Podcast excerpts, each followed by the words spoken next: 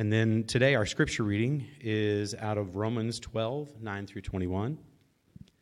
Let love be genuine. Abhor what is evil. Hold fast to what is good. Love one another with brotherly affection. Outdo one another in showing honor. Do not be slothful in zeal. Be fervent in spirit. Serve the Lord. Rejoice in hope. Be patient in tribulation. Be constant in prayer. Contribute to the needs of the saints and seek to show hospitality.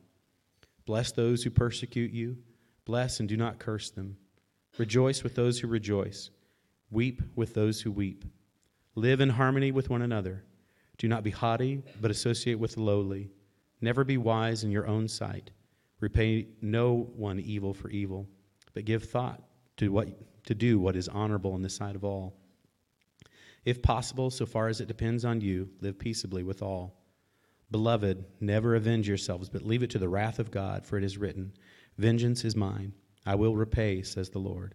To the contrary, if your enemy is hungry, feed him. If he is thirsty, give him something to drink. For by so doing, you will heap burning coals on his head. Do not be overcome by evil, but overcome evil with good. The word of the Lord.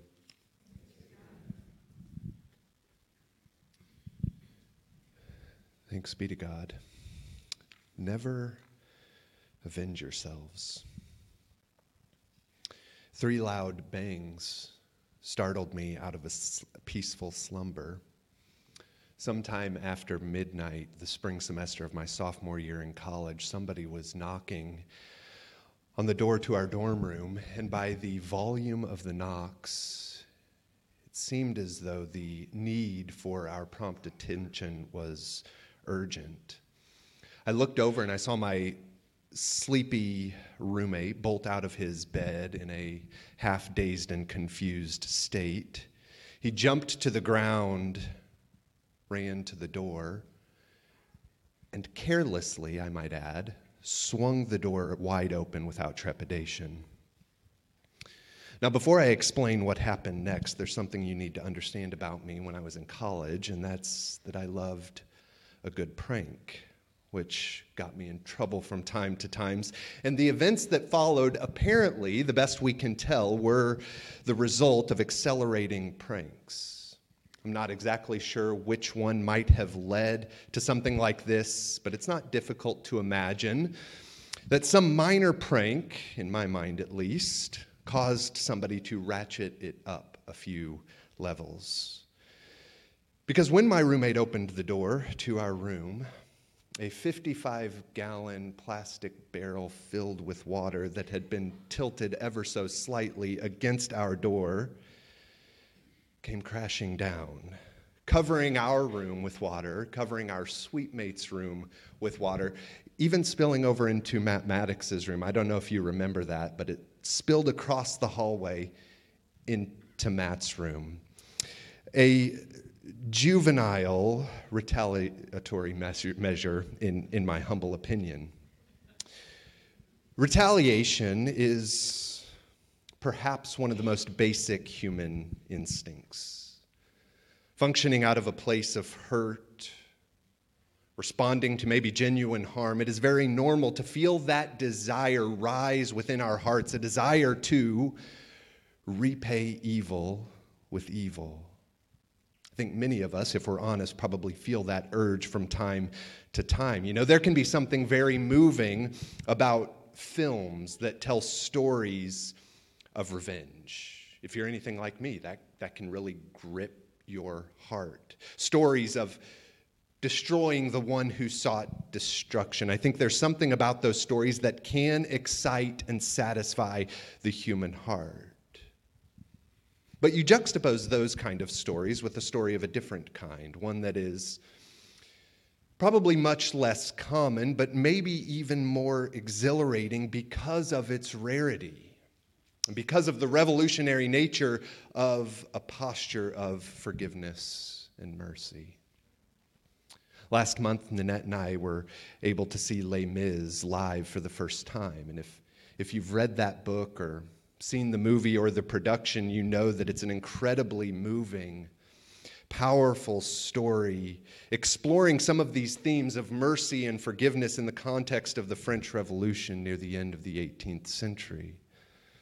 But near the beginning, the story's protagonist, Jean Valjean, after experiencing an unexpected act of grace from a priest who had every right to extend punishment, but instead extends mercy and welcomes this character into that posture. And you see a fundamental shift take place in his life. A shift that in part moves him from a posture of seeking retribution to one that is willing to extend mercy. And if you've seen it, you are probably familiar with this. In a dramatic moment, he sings, I'm not going to sing it, but he sings this line Take an eye for an eye, turn your heart into stone. This is all I have lived for, this is all I have known. Take an eye for an eye, turn your heart into stone. From this point forward, Jean Valjean surprises the audience with audacious mercy in moments when retaliation is expected, not only expected, but even longed for. A story where mercy very clearly triumphs over judgment, where love is extended to and prayers offered on behalf of enemies. And this is a story that is founded upon the teachings of Jesus in the sermon we are reading in Matthew chapter 5. We'll pick it up where we left off in verse 38. You have heard that it was said, an eye for an eye and a tooth for a tooth.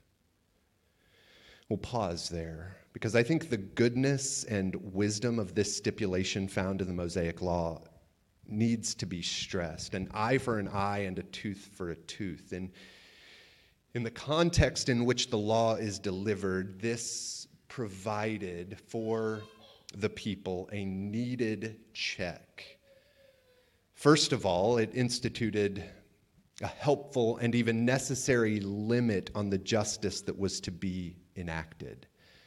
A limit that would, oh, I, I, don't know, let's say, prevent somebody from dumping 55 gallons of water into a dorm room in response to a harmless prank done in good fun. No, but, but seriously, it tempered some of the outlandish some of the unreasonable revenge, that normal human ten- tendency to retaliate. Well, that person embarrassed me. So I'm going to absolutely crush them and make sure they never forget my act of rage. I can't be measured in my response to that offense, or else they won't learn the very important lesson not to mess with me. So, this stipulation in the law required some limits. At the same time, it did highlight the need for justice in a healthy, functioning society. So, just as it is possible for us to push our personal pursuit of justice to the extreme, uh, you look at me wrong, well, you deserve death. I, I think we all agree that is an extreme. It is also possible to jump to the other extreme, where there has been genuine harm, severe, life altering harm, maybe even something like abuse. So, a slap on the wrist or a stern talking to may not be helpful in that situation. Now, it's quite natural, even as we recognize a need for justice, it's quite natural that we would have disagreements on what the proper execution of justice in society might entail. But justice is an undeniable good and necessary thing in society. This command, though, is a reminder for God's people that justice is not a free for all. It certainly isn't a free for all in terms of something like vigilante justice or extreme, incommensurate acts of retaliation and, and revenge or, or torture that is used to make a point. So the question remains for God's people well, how do we promote justice in society without becoming captured or obsessed with vengeance?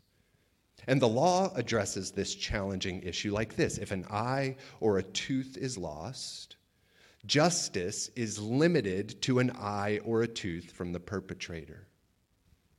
Societies need justice, but it can't be the sort of mob justice like we see in something like The Godfather, where a minor offense results in a lifelong personal vendetta against someone. No, an eye for an eye, and that is it. So, this is how the law addresses these issues. Now, this law to our modern ears might sound fairly retributive or violent, maybe even barbaric, but in this context, as scholar Dale Bruner argues, it was actually quite civilized. It was advanced and quite just for that age. In fact, the fourth century church father, St. Chrysostom, argued that while this law, an eye for an eye and a tooth for a tooth, might sound to our ears like it's a, a very cruel thing to require, it would actually have been much more cruel in that context not to give this command. Societies need justice, but it needs to be measured. That's the sort of tension the law is trying to navigate. Crimes must be addressed, but they must be addressed in a way that fits the crime. So, this is what the law says. Now, Jesus comes along, and as he has been doing throughout the sermon, says, You have heard it said, but I say to you. The law addresses crime and punishment. The law addresses these issues of justice societally in this way.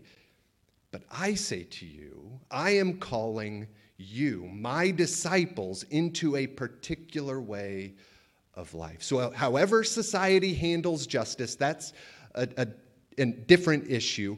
I say to you, my disciples, verse 39, do not resist the one who is evil. But if anyone slaps you on the right cheek, turn to him the other also. And if anyone would sue you and take your tunic, let him have your cloak as well. And if anyone forces you to go one mile, go with him two miles. Give to the one who begs from you, and do not refuse the one who would borrow from you. You have heard it said, but I say to you. Now, the first instruction we find in this section, our translation renders as do not resist, which sounds a bit extreme. And, and many, many scholars think that that translation is actually too broad and that it actually means something closer to do not set yourself against or do not take revenge on or do not ever try to get even with the evil one. So, retribution, revenge, and resistance are not necessarily synonymous. In fact, peaceful resistance has a rich tradition within the Christian faith. Resistance of evil, I would suggest, is a holy and worthwhile calling. Retaliation and revenge are not. We might think of Martin Luther King Jr. and the civil rights movement, which actively sought to resist the persistent sins of racism, even in the recent history of our country. Or we might think of the words of Jesus in Matthew 18, where he instructs his followers to confront a brother who is in sin.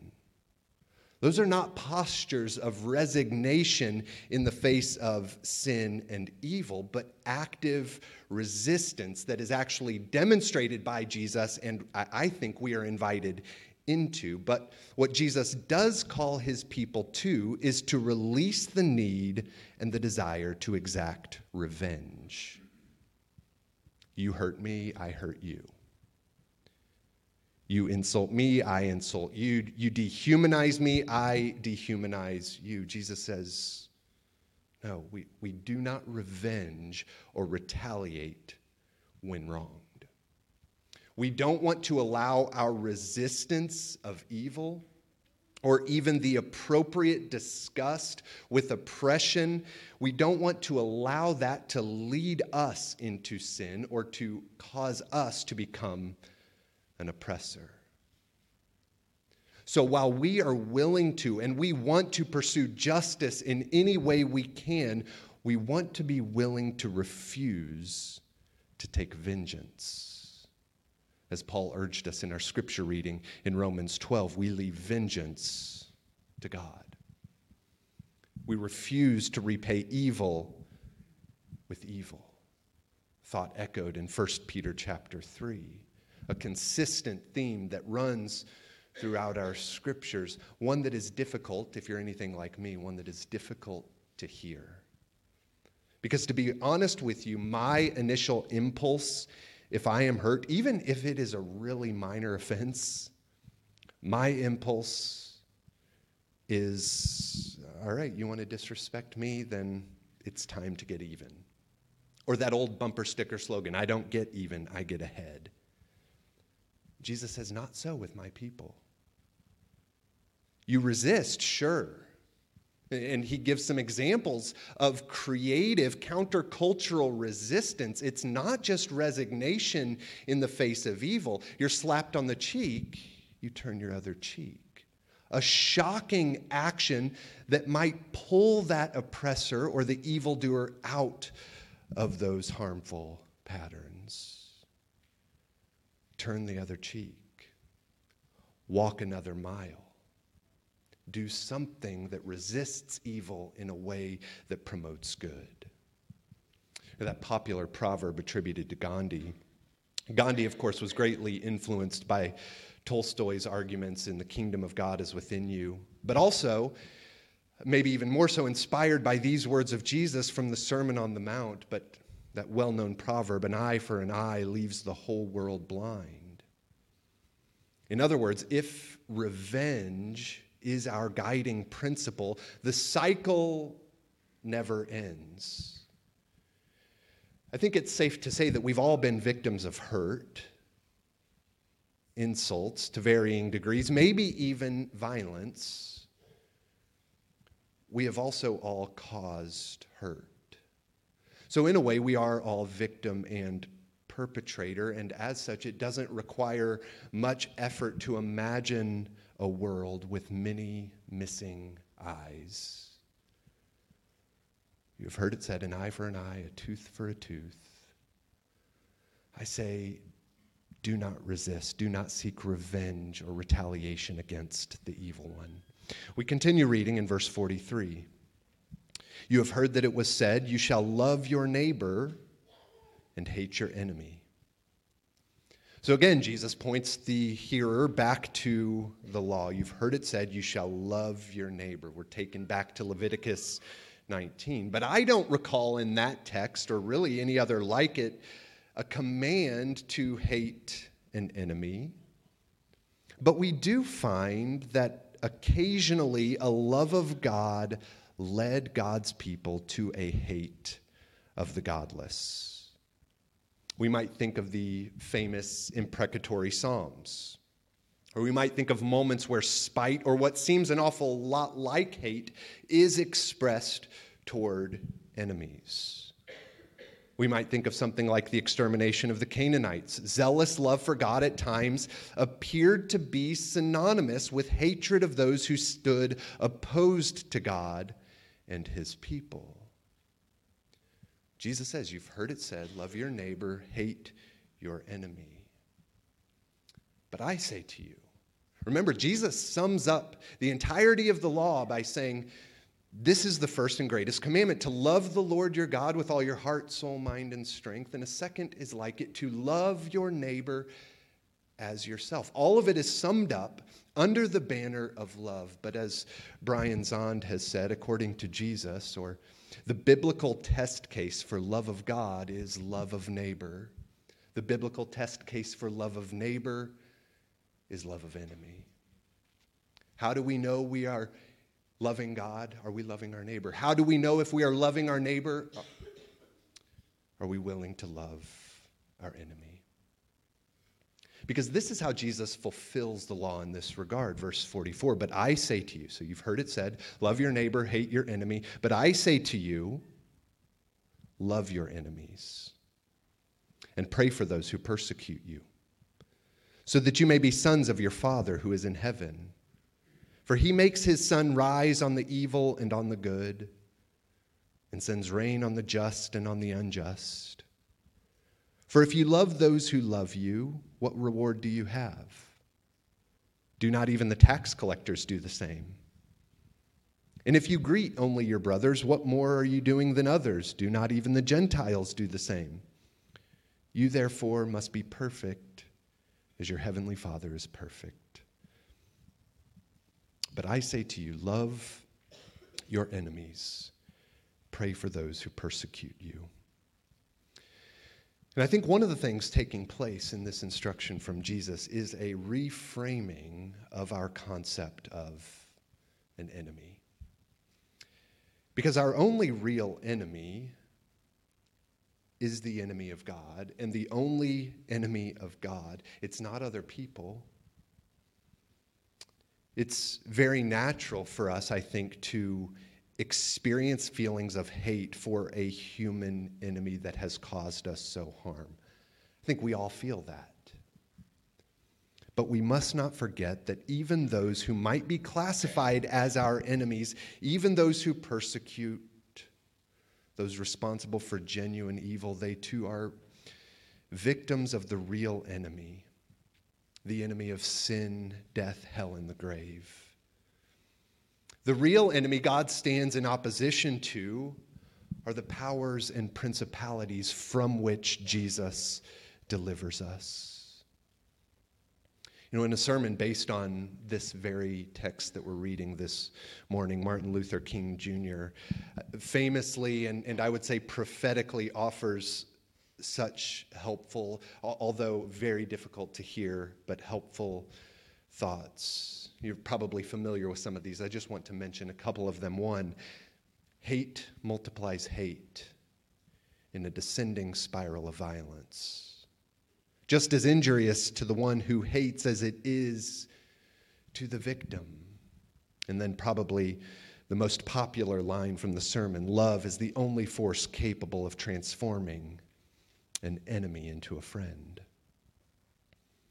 Love that is not reserved for friends but one that can transform an enemy into a friend.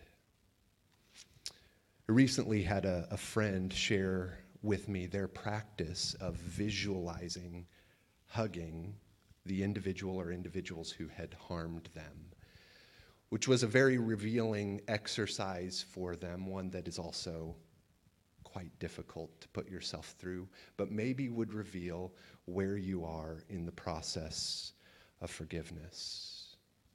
Obviously, not excusing harm that has been done. There is that need for justice. But we don't want to allow that need for justice to turn us into somebody who hates another human being. Giving a warm embrace to a friend is easy. It's natural, at least for those of us who are huggers. And I happen to be a hugger. I know that not everybody is, and, and that's fine. Showing love to those who love us is, is normal. Even those who don't build their lives around the ethic of Jesus show that kind of love. Jesus is calling his people into a radical form of love, one that doesn't really make sense in, in my thinking. But not only does he invite us into this way of life, but he also embodies it and shows us that it is possible. I want to turn our attention to Luke chapter 23, an appropriate Lenten text for us to begin to wrap this up. Beginning in verse 32, I'll, I'll read a section from this chapter. As Luke is describing some of the events of the Passion, he says this Two others who were criminals were led away to be put to death with him. And when they came to the place that is called the skull, there they crucified him. And the criminals, one on his right and one on his left. And Jesus said, Father, forgive them, for they know not what they do.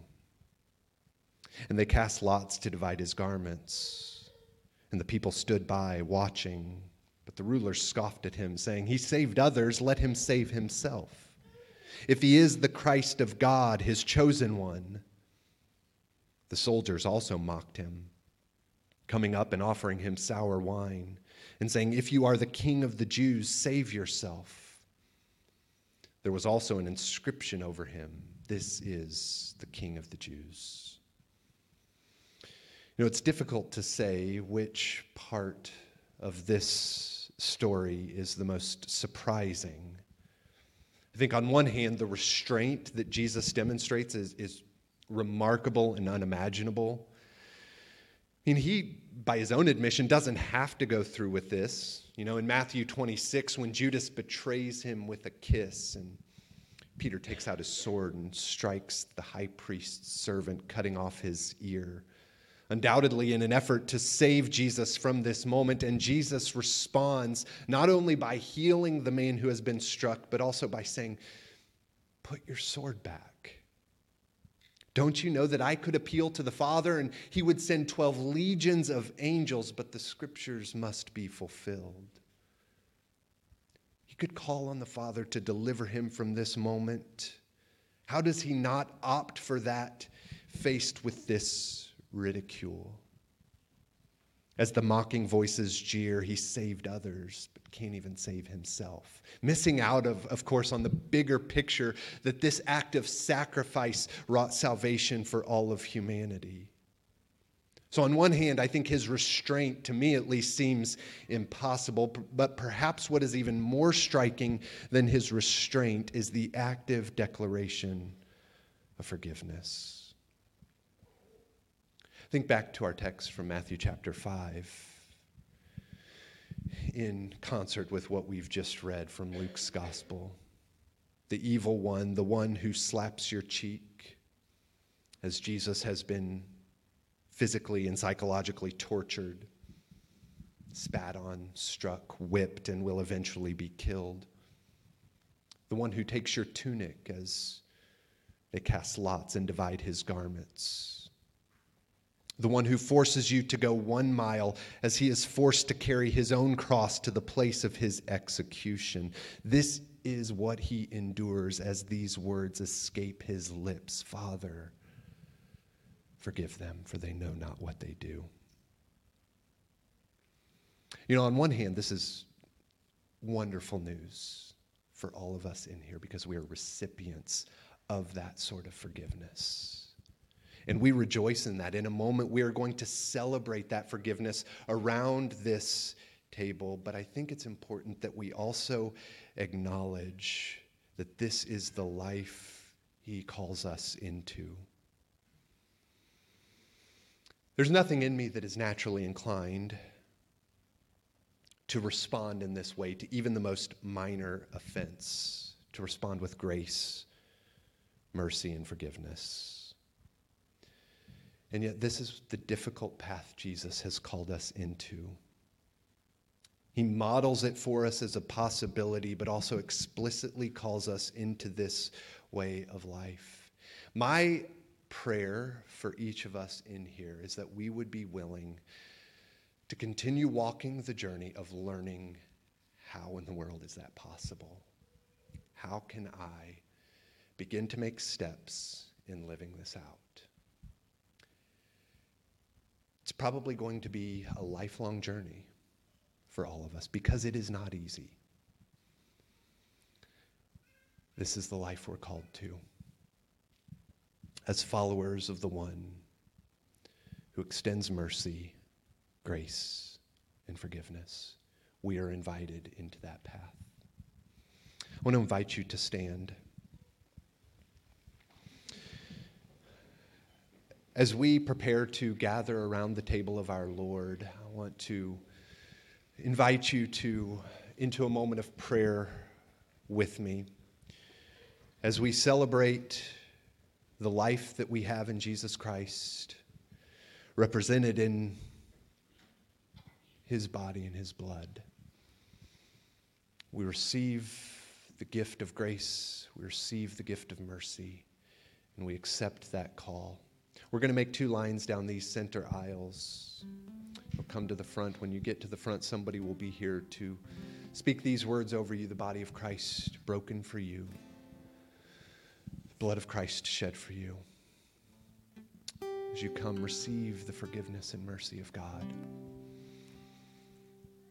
we're going to say a prayer by way of invitation. I'll invite you to say it with me. I also wanted to mention um, Josh and Kara are going to be available for prayer over on this side of the room at the front. If you have a uh, need in your life that you would like somebody to agree in prayer for that need, we'd invite you to, to, to come over here, and Josh and Kara would be happy to pray with you.